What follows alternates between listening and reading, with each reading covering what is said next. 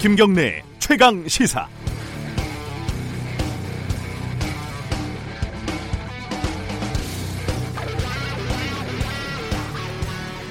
어, 제가 이번 월요일 방송 오프닝에서요.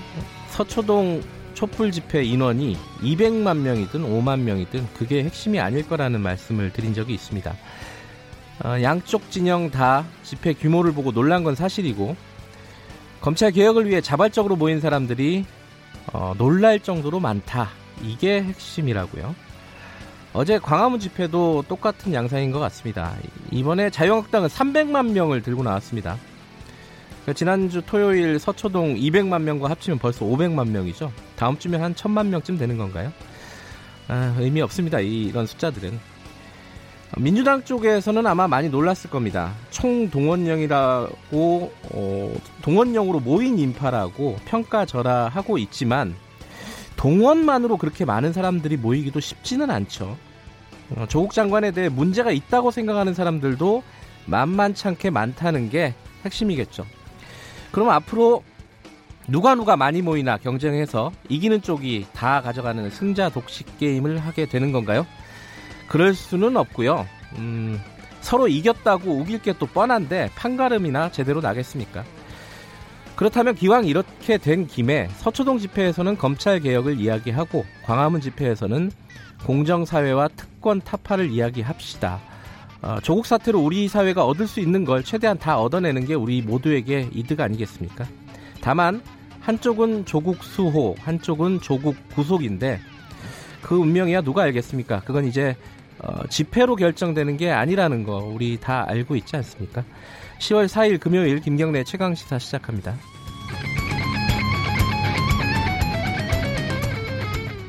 김경래 최강 시사는 유튜브 라이브로도 함께하고 계시고요. 어, 문자 참여 기다립니다. 샵 9730으로 보내주시면 됩니다. 짧은 문자는 50원, 긴 문자는 100원 들어가고요. 스마트폰 애플리케이션 콩 이용하시면 무료로 참여하실 수 있습니다.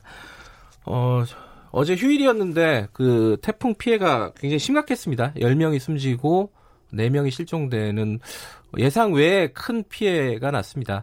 이게 왜 그런지 그리고 현재 상황 그리고 어, 실종자 수색 상황 이런 것들은 잠시 후에 어, 담당자들 그리고 전문가들 연결해서 다각도로 좀 한번 얘기를 해보겠습니다. 먼저 오늘은 음, 원래 뉴스 브리핑이 있죠. 브리핑이 있는데 민동기 기자가 휴가 갔습니다. 휴가 가서 오늘은 어, 지금 제가 촛불 집회하고 광화문 집회 말씀을 드렸잖아요. 이게 여론의 동향이 어떻게 되는지 굉장히 궁금합니다. 그래서 어, 리얼미터의 권순정 조사 분석 본부장 모시고 관련된 얘기 좀 나눠보겠습니다. 안녕하세요. 안녕하십니까. 네. 어제 이 지금 오늘 말씀하실 조사가요. 리얼미터에서 조사하신 거잖아요. 어제 발표가 된 건가요? 네, 어제 발표됐는데 어제는 쉬었고 예. 이번 주 월요일부터 수요일까지 사흘간 예. 그 주중 잠정 집계로 예. 어, 발표를 한 것입니다. 그러니까 어. 최신 여론을 보시면 됩니다. 다만 예. 어제 집회는 어, 반영이 안 된 걸로 볼수 아, 있죠. 그렇죠. 어제 네. 집회까지 네. 반영할 수는 없는 네, 것이고요. 어제 직원들도 음. 쉬어야 되니까. 네. 그리고 뭐 어제 휴일이라서 기사가 그렇게 제대로 다뤄진 것 같지는 않아요. 예, 예. 지금 뭐 형식적으로 다뤄졌고 예. 세부 심층적으로는 어떤 의미가 있는지는 네. 제대로 보도가 안 되었더라고요. 예, 그 조사 개요부터 먼저 설명하고 시작하는 게 편하겠죠? 네, 좀 전에 말씀드렸던 것처럼 이번 주 월요일부터 수요일까지 사흘 동안 진행이 되었고요. 네. 어, 최종 응답자는 1,506명입니다. 표본 오차는 네. 95% 신뢰 수준에서 플러스 마이너스 2.5% 포인트고요. 네. 응답률은 5.6%입니다. 조사 방법은 유무선 자동응답 어, 전화 면접 혼독 혼용 방식이고요. 네. 네. 임의 전화 결기 방법으로 실시를 했습니다. 자, 그 결론, 어, 결과부터 가장 중요한 결과부터 보죠. 어, 국정 수행 지지율 대통령. 어, 네. 어, 뭐 변화가 어떻습니까? 예, 주중 잠정 집계 공식 집계는 아닙니다. 오늘까지 네. 금요일까지 조사를 해야 되기 때문에 네. 그게 공식 집계고요. 집계고요. 집계고요. 죄송합니다. 네. 수요일 날까지 한 잠정 집계는 어, 취임 후 최저 수준으로 떨어졌습니다. 그러니까 아. 2.5% 포인트 하락해서 44.8%가 나왔고요.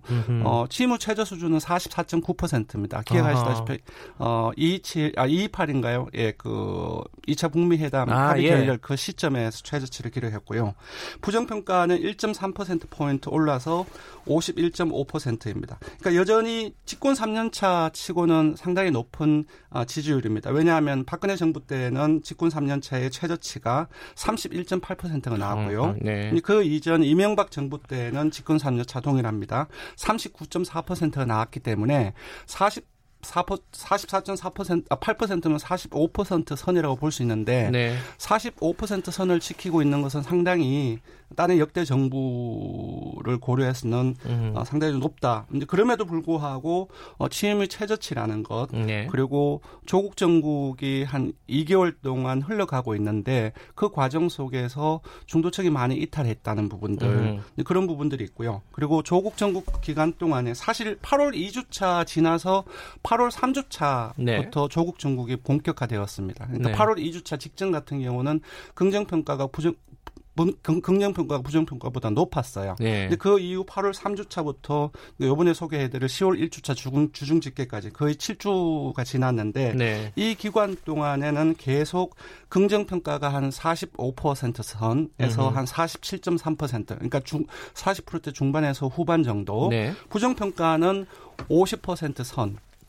입니다. 그러니까 음. 부정평가가 항상 이 기간 7주 동안에 높아졌다는 거죠. 네. 그래서 최저치를 경신했냐 아니냐를 떠나가지고 부정평가가 이렇게 장기간 동안 두달 음. 가까이 동안 긍정표를 평가보다 우세한 음. 상황은 조금 이제 집권 여당의 입장에서는 좀 어려운 국면이다라고 음. 봐야 되겠죠. 그 부정 평가가 긍정 평가보다 우세한 건 한 7주 동안 거의 추세가 돼 버렸네요. 그죠? 그렇습니다. 근데 아까 말씀하셨듯이 그 중도층이 이탈했다는 거는 네. 그 7주 동안 이탈의 그 범위가 점점 넓어졌다는 뜻인가요? 네, 그거 이전에 예. 그 요번 조국 전국 속에서 어, 어떤 긍정평 긍정평가 부정평가 어떤 영향을 미쳤는지 그 네. 과정 속에 어떻게 변동했는지를 아, 좀 살펴볼 예, 필요성이 예, 있는데요. 변, 동의 예. 양상. 예. 이제 지금 그 듣고 계신 분들 청취자분들도 지금 여러 가지 조사 결과가 발표가 되고 있잖아요. 네. 이제 지금 이제 내그 세밀히 한 두 달 동안 살펴보면은 이 전국 속에 상당히 여론이 많이 변했습니다. 음흠. 보시면 상당히 드라마틱한데요. 네.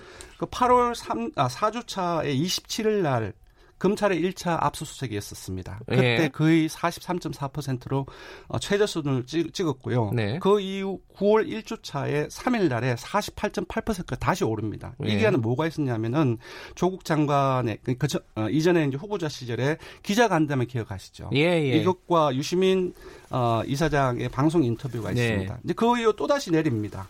5일 그 날에는 43.9%또 떨어져요. 음흠. 이때는 뭐가 있었냐면 동양대 표창장 논란이 크게 불었고 그리고 조국 부인 연구실에 압수수색이 있었습니다. 네. 근데 그 이후 또 다시 9월 2주차에 넘어와서 10일 날에는 48.4%또 다시 크게 오릅니다. 음흠. 이때는 이제 그, 그 9일 날에 문 대통령이 조, 그 조국 장관 임명을 했고 네.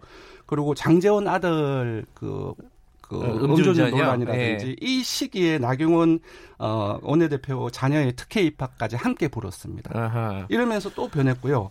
그 이후 또 다시 크게 또 변합니다. 9월 3주차 16일 날 추석 직후에 42.3%까지 또 떨어집니다. 잠깐만 이게 그 대통령 긍정 비율이 예, 긍정 기준입니다. 어, 아니 예. 근데 지금 가장 최근 게 죄송합니다. 44.8%랬잖아요. 그 지금 지금 시계를 좀 예. 변화를 알려주고 있잖아요. 아 근데 그거보다 더 낮았어. 일간 기준입니다. 아 지금. 일간 예. 기준 말씀하시는 그러니까 리얼미터 같은 경우 예. 올해부터 그러니까 예. 다 조사를 하니까. 예, 예. 그러니까 9월 16일에 추석 직후에 42.3%까지 직후 는 거의 최저치로 떨어졌는데 이때는 검찰이 조국 오촌 조카의 구속영장을 청구를 하고 그날 구속됩니다. 예. 그 후에 또 다시 9월 4주차 넘어와서 24일에는 49.4%까지 다시 오릅니다. 아하. 이때는 뭐가 있었냐면은 어, 문 대통령의 방미 평화 외교와 함께 조국 장관의 자택에 대한 압수수색이 일었는데 그때 11시간 논란 그 이른바 어, 뭐 짜장면 이런 예, 예, 것들이 예. 논란이 일면서 예. 사실상의 역풍이 불어서 49.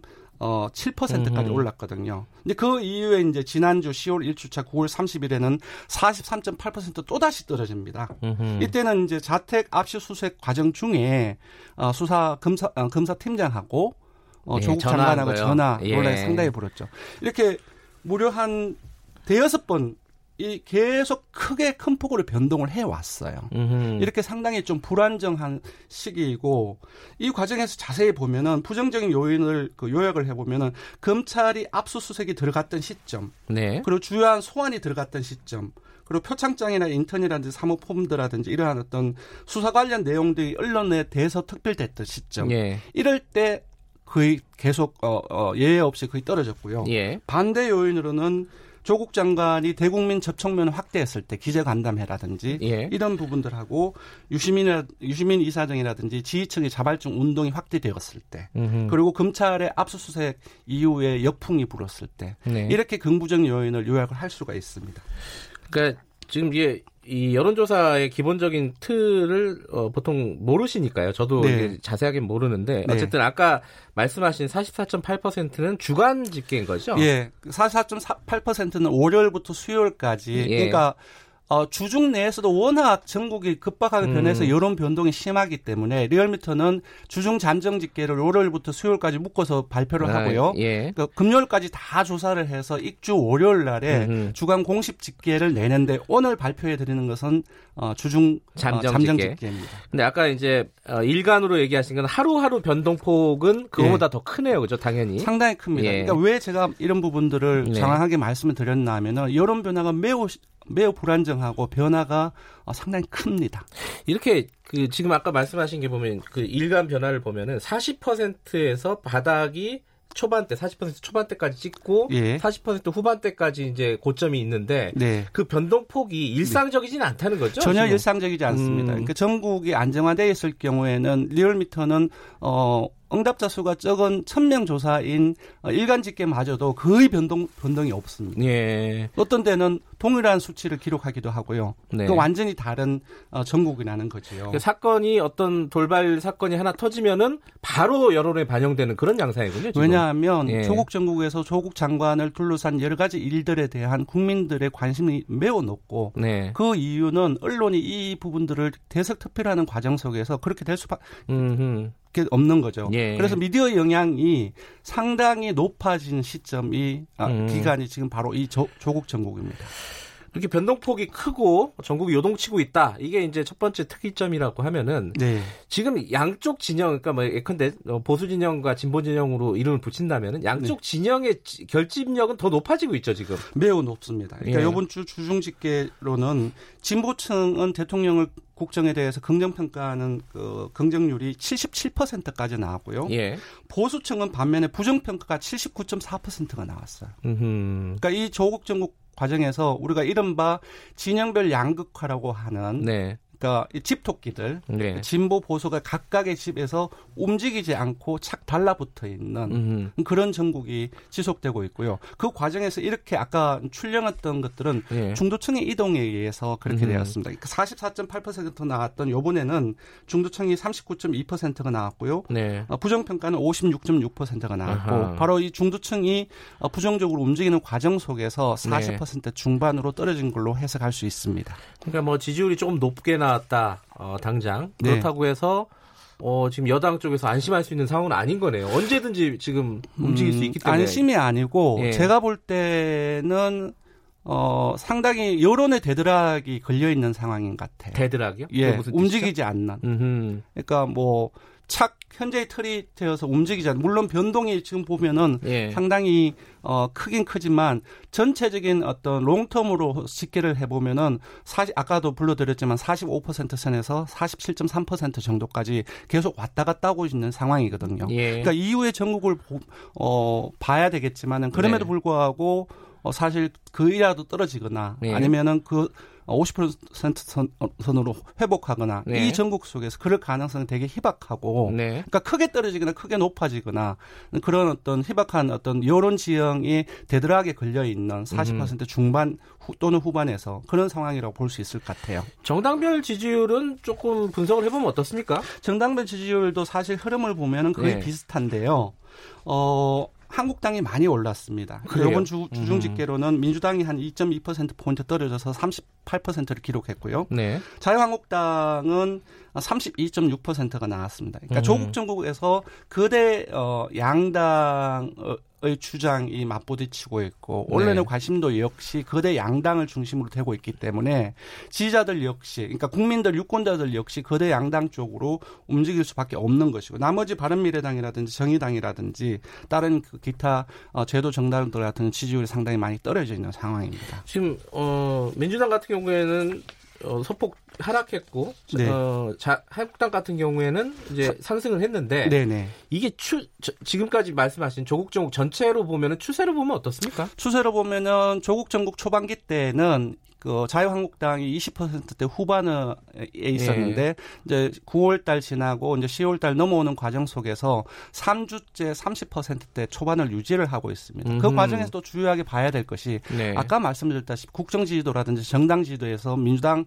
어, 한국당 모두 진보나 보수는 각각의 높은 지지율을 네. 형성을 하고 있는데 네. 중도층에서는 어, 지금 최신 기준으로는 자유한국당 쪽으로 움직이는 흐름, 움직이는 흐름이 이제 포착이 되고 있습니다. 그러니까 예. 이번 주중 집계에서는 자유한국당의 어, 중도층의 지지율이 33%가 나왔고요. 네. 민주당 같은 경우는 33.6%가 나왔습니다. 음. 보통 한 몇 주 전까지만 해도 10% 포인트 정도 격차가 민주당이 우세했는데 거의 지금 붙어 있는 상황입니다. 아, 그렇군요. 예. 역시 정당 지지도 역시 중도층의 향방에 따라서 지금 출렁이고 있는 상황이다. 음. 그렇게 볼 수 있습니다. 알겠습니다. 어, 이뭐 다른 여론조사도 많은데 이 얘기만 해도 뭐 시간이 다 지나갔네요. 예, 여기까지만 뭐, 들어야겠습니다. 네, 더 네. 있는데 네. 다음에 다음에 모시고 네, 어, 네. 다 다른 여론조사는 좀 분석을 네. 해보죠. 오늘 말씀 네. 감사합니다. 네, 고맙습니다. 리얼미터의 권순정 조사분석 본부장이었습니다. 김경래의 최강 시사 듣고 계신 지금 시각은 7시 41분입니다.